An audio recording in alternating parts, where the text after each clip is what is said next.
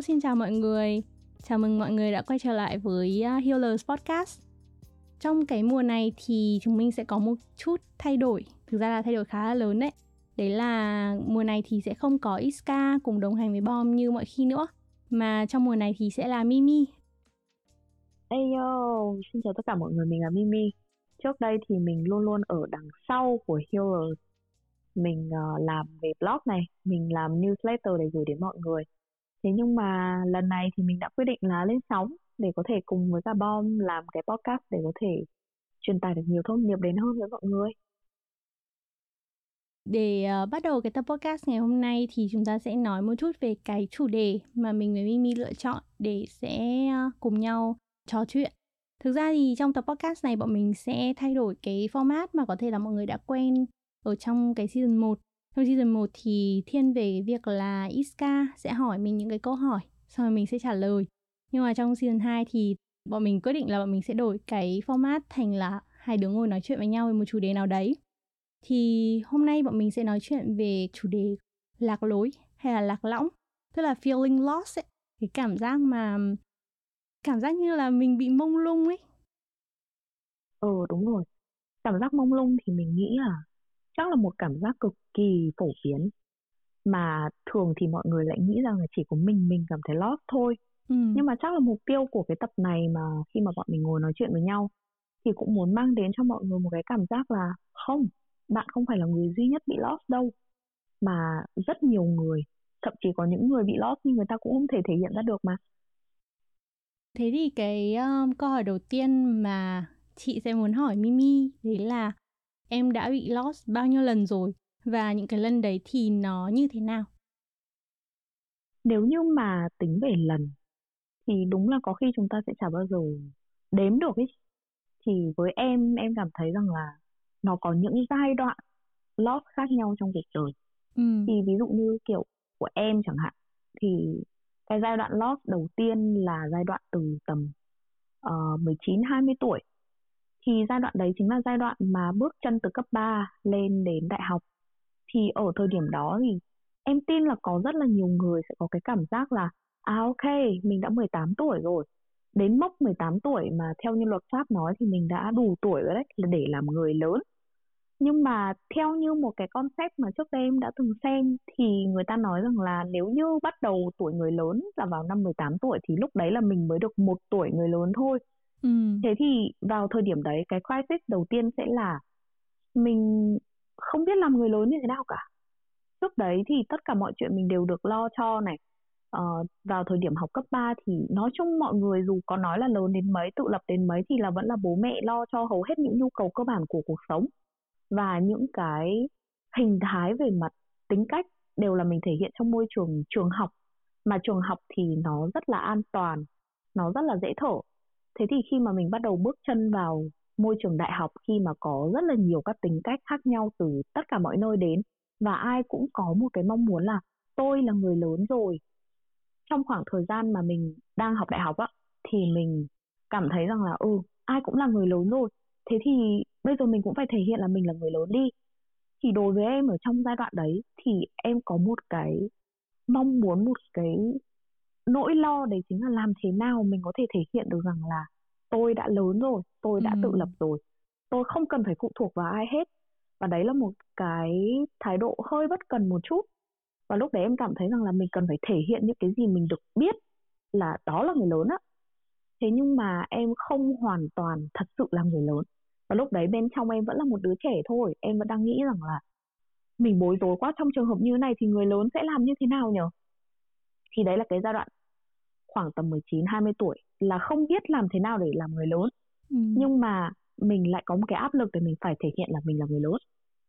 Ờ, thế thế xong rồi sau đấy đi qua khoảng 3 4 năm, 5 6 năm thì đến khoảng tầm 25 tuổi độ tuổi của mình bây giờ ấy thì em cảm thấy rằng là à mình vào lớp 1 rồi.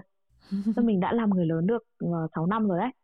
Thế bây giờ mình bắt đầu vào lớp 1 rồi thì mình bắt đầu biết một chút là ừ thế là người lớn là như thế nào? Có những trách nhiệm gì? Thế thì vào thời điểm này em mới bắt đầu cảm thấy rằng là ừ thế bây giờ nếu như mình đã là người lớn thì mình đã biết mình là ai chưa? Mình đã sẵn sàng thật sự để có những cái trách nhiệm của người lớn hay chưa? Mình đã thật sự có khả năng hay chưa? Nhưng mà cái cảm giác này nó không đáng sợ như là cái hồi mình một tuổi, lúc đấy là mình còn hoàn toàn ngỡ ngàng với thế giới của người lớn. Mà bây giờ thì mình ở trong trạng thái gọi là làm thế nào để mình có thể tối ưu nhất tất cả những cái gì mà mình đã từng biết để mình có thể làm một người lớn mà ngày xưa mình cũng đã từng mong đợi đó ừ. thì với em là nó có hai lần cảm thấy lạc lối nhất và bây giờ vẫn là đang ở trong lần thứ hai thôi ừ. về mặt mốc thời gian độ tuổi thì chị nghĩ là hai cái lần lạc lối của chị với em khá là trùng nhau đấy nhưng mà ừ. cái lúc mà chị 18 19 tuổi chị cũng nhớ là cái um, khủng hoảng của chị lúc đấy là có một cái nhu cầu thể hiện bản thân một cách rất là lớn ấy tức là thể hiện là ừ. uh, tôi có thể làm được cái việc này này hoặc là tôi tự lập được tôi uh, không những là làm được mà còn làm tốt là đằng khác ấy thế còn đến cái lúc mà thời điểm khoảng khoảng bây giờ tức là 25 tuổi thì thực ra tất cả những cái thứ mà chị nghĩ là chị muốn chứng minh là chị làm được ở tuổi 18 ấy thì bây giờ tuổi 25 chị đã làm được hết tất cả những cái đấy rồi thì đến bây giờ nó lại chuyển sang một cái giai đoạn là em cứ nghĩ rằng là khi em đặt ra tất cả những cái mục tiêu này là à tôi muốn uh, mức lương như này tôi muốn công việc như này tôi muốn tôi trưởng thành rồi tôi phải làm được những cái như thế này thế này thì mình lúc mà 18 19 tuổi thì chị cứ nghĩ là đến khi mình đạt được cái đấy rồi mình sẽ hạnh phúc tức là ừ. hạnh phúc là cái đích đến nó không phải là cái hành trình ấy nhưng mà bây giờ khi ừ. mà chị đạt được cái đích đấy rồi thì bây giờ chị mới đứng ở đây và chị mới kiểu là ô ừ thì đúng là nó hạnh phúc đấy. Nhưng mà thế bây giờ đi đâu tiếp? Tại vì mình vẫn còn cả một cái cuộc đời trước mắt nữa mà mình 25 ừ, tuổi ừ, đúng. mình đã dừng đâu. Chính xác. Đối với em thì em cảm thấy là những cái mong chờ của mình những cái kỳ vọng của mình vào cái thời điểm mình 18, 19 tuổi về cái cuộc sống gọi là sau 25 ấy cũng không hẳn là sau 25 nhưng mà khi mà mình kỳ vọng rằng là mình đã lớn hơn rồi ấy thì những cái mục tiêu đấy nó giống như một cái KPI ấy. Ừ. chắc là mọi người cũng biết KPI là gì đúng không nhỉ? KPI là cái cách để mà mình đánh giá xem là mức độ thành công mức độ hiệu quả của một cái việc gì đó. Thế thì em cảm thấy như là ở thời điểm 18 19 tuổi thật sự là không có một ai dạy cho mình biết rằng là cái KPI như thế nào là là đúng và như thế nào là đủ. Mình nên đặt KPI như thế nào mình nên dựa vào những yếu tố nào để đánh giá cuộc sống thế nên là vào thời điểm đấy những cái mong chờ mà mình đặt ra ấy, không phải là nó không thực tế. Nó vẫn rất thực tế. Ví dụ như kiểu có một công việc này có một ừ. nơi ở ổn định này uh, có những người bạn tốt. Thế nhưng mà mình không hoàn toàn đặt mục tiêu đó dựa trên những cái gì mà giá trị hay là những cái gì mà mình đã từng biết trong cuộc sống. Mà cho đến tuổi 25 thì mình nhận ra là chết rồi hình như là mình đặt nhầm KPI rồi. Mình thật ra mình đạt được thì cũng ok nó vẫn rất tốt như chị nói. Mình mình rất vui bởi vì là mình đã thật sự cố gắng để đạt được cái điều đấy rồi. Thế ừ. nhưng mà nó có thật sự là tất cả không? Nó đã là tất cả hay chưa? Và mình phải làm gì để đạt tiệm cận đến cái mức tất cả đấy? Thì thật ra em nghĩ là kiểu câu hỏi lớn nhất ở đây là phải làm thế nào để đạt được câu hỏi đúng ấy. Kiểu mình cần gì? Mình muốn gì? Chứ không phải là xã hội này kỳ vọng là mình muốn cái gì hay mình cần cái gì. Ừ đúng rồi đấy cái vấn đề mà chị nhận ra đấy là những cái KPI mà chị đã từng đặt ra ở cái thời điểm 18 19 tuổi ấy, nó là KPI của chung hoặc nó là những cái KPI mà người khác nói là cái đấy là cần thiết. Tức là mình chưa có cái giá trị riêng của Đúng. mình hoặc là cái hệ quy chiếu riêng của mình. Bởi vì là mình chưa có những cái riêng của mình cho nên là mình lại đi lấy những cái của người khác vào để mình lấy cái đấy làm cái để mình vươn tới.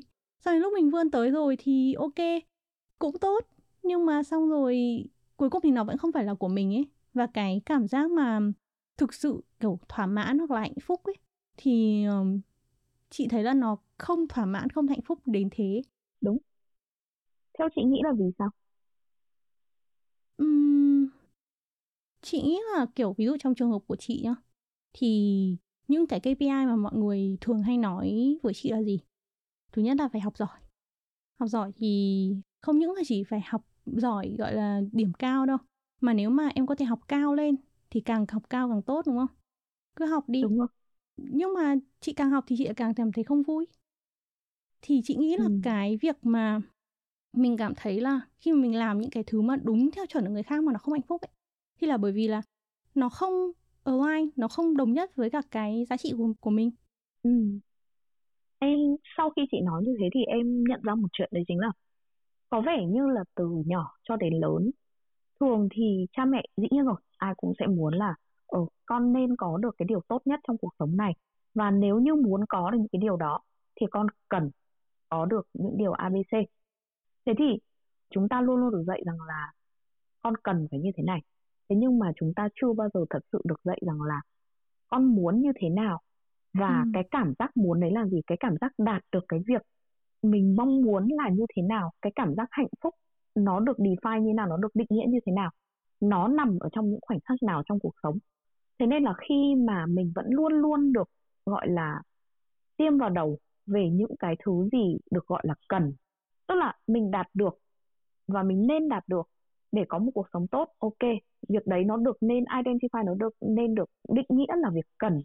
Chứ còn việc muốn thì lại là việc mà được, chúng ta nên được, gọi là uh, ủng hộ encourage để có thể đạt được cái cảm giác hạnh phúc ấy kiểu ừ. như vậy nhưng mà mình không được dạy đến cái đoạn mà mình đi tìm cái hạnh phúc đấy của mình hay là mình định nghĩa cái hạnh phúc đấy để mình liên tục đi tìm cảm giác hạnh phúc ừ đúng rồi cái mà em nói là chị nghĩ đến cái mà điều kiện cần với điều kiện đủ ấy tức là ừ. có thể là mình cần làm những cái này abc để mình đạt được cái điều kiện cần để mình có thể tồn tại trong cuộc sống và nó ừ. quan trọng nếu như mà em đang gặp khó khăn trong việc tồn tại đúng không? Em đang không có việc làm em đang ngày ba bữa em còn phải lo. Thì thì đúng ừ. là em phải fulfill em phải hoàn thành cái điều kiện cần trước. Là em phải làm nào để em học cái gì làm cái gì để em kiếm được ra tiền để tối thiểu là tối nay em không bị đói. Nhưng mà mình không được học ở trường rõ ràng rồi.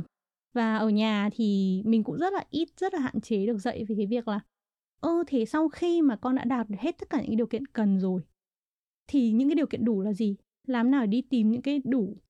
Tại vì con người sẽ luôn luôn muốn vươn lên cái cao hơn cái tốt hơn cái đẹp hơn đúng không? Nhưng mà có lẽ đúng là thế. bố mẹ chúng ta cũng mới chỉ đạt được những cái điều kiện cần thôi ấy. Bởi vì là cái điều kiện cần đối với họ ở thế hệ của họ quá là khó khăn để đạt được ấy. Cho nên là họ ừ. còn chưa bao giờ có cái cơ hội để nghĩ đến cái điều kiện đủ cơ. Đúng. Mà những cái gì cha mẹ mình không biết thì họ không thể dạy mình được họ phải biết hoặc tối thiểu là họ phải biết là họ chưa biết ừ.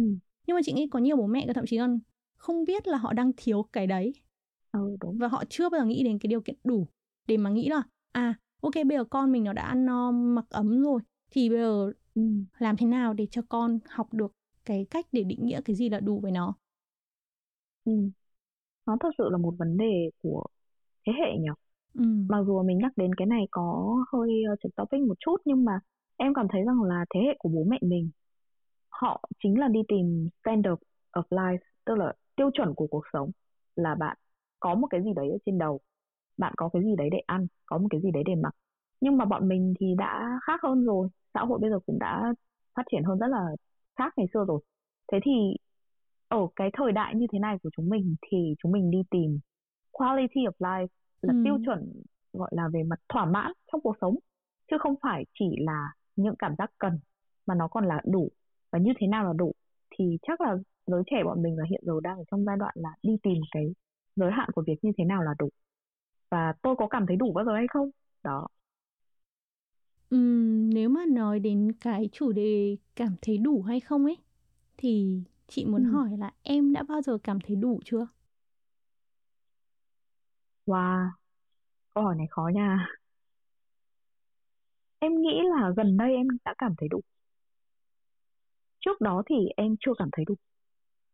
Nhưng mà những cái được gọi là KPI khi mà em cảm thấy không đủ và cái việc, cái câu hỏi rằng là mình có đạt được những cái KPI đấy trong lúc mà mình cảm thấy đủ hay không ấy, thì em có thể chắc chắn luôn là em chưa làm được hết tất cả những cái điều mà em đã từng đặt ra trong cái KPI cũ của em. Thế nhưng mà ở thời điểm này em đã dần dần cảm thấy đủ là khi mà em cảm thấy rằng là ừ mình đã cố gắng hết sức rồi. Mình đang làm tất cả những gì mình có thể. Và như thế là đủ đủ với bản thân mình khi mình so sánh với cả quá khứ ngày xưa. Mình luôn luôn mong muốn có một cái gì đấy tốt đẹp hơn thì nó không có gì là sai cả. Nhưng mà nếu như việc đấy mà gây áp lực lên chính cái sự tồn tại và cái cảm giác để được enjoy, để được tận hưởng mọi thứ trong cuộc sống ấy, thì bây giờ em đã khác rồi. Em cảm thấy rằng là, ồ mình cũng đã cố gắng rồi. Thế thì tại sao mình lại không được enjoy nhỉ? Và mình được phép cảm thấy đủ chứ. Kể cả khi mà cái việc đấy nó chưa đạt được đến mong đợi hay là standard của một vài người thì việc đấy cũng không ảnh hưởng gì đến chất lượng cuộc sống của mình cả. Cho nên là cái khoảng thời gian này em cảm thấy rằng là ừ mình bắt đầu cảm thấy đủ rồi. Mình cảm thấy như thế này là được. Quá được rồi chứ. Mình đã cố gắng như thế rồi mà. Ừ thế cái đã đủ rồi và quá được rồi đấy. Nó là dựa ừ. trên ừ. chuẩn mực của ai? Nó dựa trên chuẩn mực của bản thân em. Và nó thật ra nó vẫn dựa trên một cái so sánh. Tất nhiên so sánh thì khi mà mọi người nói đến thì mọi người sẽ có cảm giác kiểu hơi tiêu cực một chút đúng không? Tại sao lại là phải so sánh? Nhưng mà với em thì việc so sánh nó rất hiệu quả. Nhưng mà so sánh với ai? So sánh với bản thân mình. Và mình cảm thấy rằng là trước đây mình chưa hoàn toàn nỗ lực và mình chưa vùng vẫy để cố gắng vì những cái value vì những giá trị của bản thân mình. Thế nên là mình luôn luôn cảm thấy không đủ bởi vì so sánh thế nào được đúng không? Ở ở bên trên thì luôn luôn có một ai đấy và ở bên dưới thì cũng luôn luôn có một ai đấy. Ừ. nếu như mà mình cứ đi tìm và mình so sánh với cả hai đối tượng đó thì mình sẽ hoặc là trở nên kiêu căng hoặc là mình sẽ trở nên quá tự ti. Thế thì nếu như mà mình so sánh mình với cái khoảng thời gian lúc mà mình còn trẻ hơn hay là lúc mà mình còn bé hẳn đi thì phải công nhận là mình đã sống quá giỏi đấy chứ. Mục tiêu lớn nhất của con người là sống mà thế nên là mình đã sống giỏi rồi. Nên em cảm thấy như thế là đủ. Chị thấy có một cái cái từ em dùng mà chị thấy rất là thích đấy là vùng vẫy. Uhm, ừ. và ngẫm lại thì nó đúng thật. Đúng là trong cái cuộc sống của mình có rất nhiều lúc mà mình gọi là an phận đấy tức là mình kiểu ừ. ờ thôi nếu mà ai bảo là phải làm thế này thì thôi mình làm đi. Vì thực ra thì cái nhu cầu hoặc là cái mong muốn là có được cái sự yên bình ấy kiểu được mọi người để yên ấy. Thôi mọi người đừng nói nữa đừng nói là kiểu làm như này là chưa đủ tốt nữa thì thôi để có thể có được cái bình yên đấy thì mình cố gắng mình làm cho bằng được mình đạt được cái cái mức đấy để mình không bị nói nữa.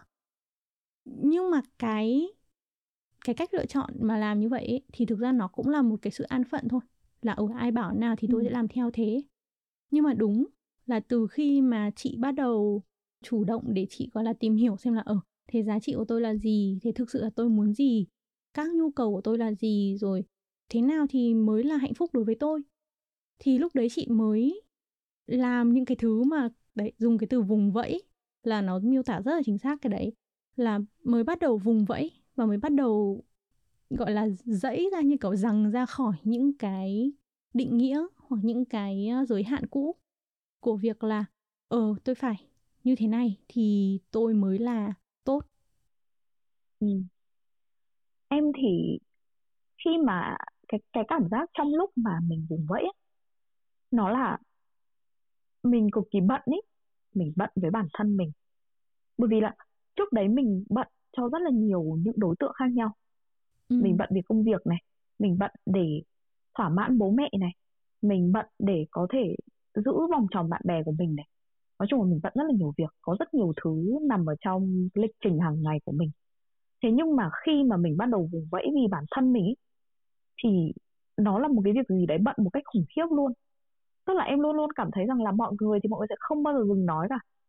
Ừ. và những cái standard mà xã hội đặt ra cho mình thì nó sẽ càng ngày nó càng cao lên thế nhưng mà khi mà mình bận quá rồi mình không kịp nghe nữa. Mình không kịp nghe về những cái gì mà người ta đang nói nữa. Mình chỉ kịp nghe bản thân mình thôi đã đã đủ lắm rồi. Tức là mỗi người là một cái vũ trụ bé bé di chuyển và mình sẽ đâm vào một ai đấy và mình sẽ tương tác với người đó. Nhưng nếu mà khi mà mình chỉ có một mình thôi ấy, thì cái vũ trụ đấy nó là rất rộng lớn. Và mình ví dụ như ở độ tuổi của bọn mình thì bọn mình đã tồn tại 25 năm thế thì trong vòng 25 đấy có biết bao nhiêu suy nghĩ mà mình đã thật sự bỏ qua trong cái lúc mà mình đang bận đi tìm và đang bận tương tác với những người khác? Thế thì khi, chỉ cần một khi mình dừng lại và mình chỉ còn với bản thân mình thôi, thì lúc đấy em thấy bận kinh khủng khiếp.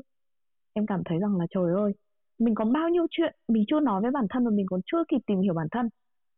Và mình thật sự cần thời gian cho bản thân mình để có thể đi tìm lại những cái điều đấy. Thì đúng là bạn không nghe ra được mọi người có standard gì thì cũng kệ mọi người thôi. Ừ. lúc đấy mình chỉ còn nghĩ rằng là bây giờ còn mình đây mà mình còn chưa hoàn toàn hiểu và chưa hoàn toàn trân trọng. Thế thì mình còn trân trọng được ai nữa? Mình cứ trân trọng bản thân mình đi đã. Thế xong rồi sau đấy thế thế giới sẽ vẫn cứ vận hành. Nó sẽ vẫn quay thôi. Ừ. Nếu thế thì nếu mà có một cái lời khuyên cho Mimi lạc lõng ở tuổi 18, 19 ấy, thì tại vì bây giờ nếu mà hỏi em là có lời khuyên gì cho em ở thời điểm hiện tại thì có thể là em cũng chưa nghĩ ra đúng không? Hoặc chưa hiểu ra, chưa ngẫm ra được.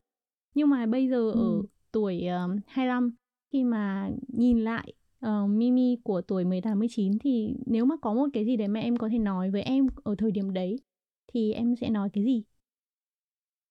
Em nghĩ là em sẽ khuyên như thế này, mặc dù là nghe nó có hơi tiêu cực một tí xíu, nhưng mà em sẽ khuyên Mimi của tuổi 18 19 là hãy chăm sóc bản thân mình như kiểu là mình đang chăm sóc một người ốm ấy.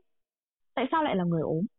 Bởi vì là người ốm, họ không hoàn toàn có thể làm được tất cả mọi việc như một người bình thường và khi mà chăm sóc một người ốm thì mình sẽ phải để ý hơn, mình sẽ phải chú ý hơn đến biểu cảm hay là chú ý đến trạng thái của người ta bởi vì là người ta sẽ rất là cần cái sự quan tâm ở thời điểm đó thế thì ở độ tuổi 18 19 cũng là như vậy.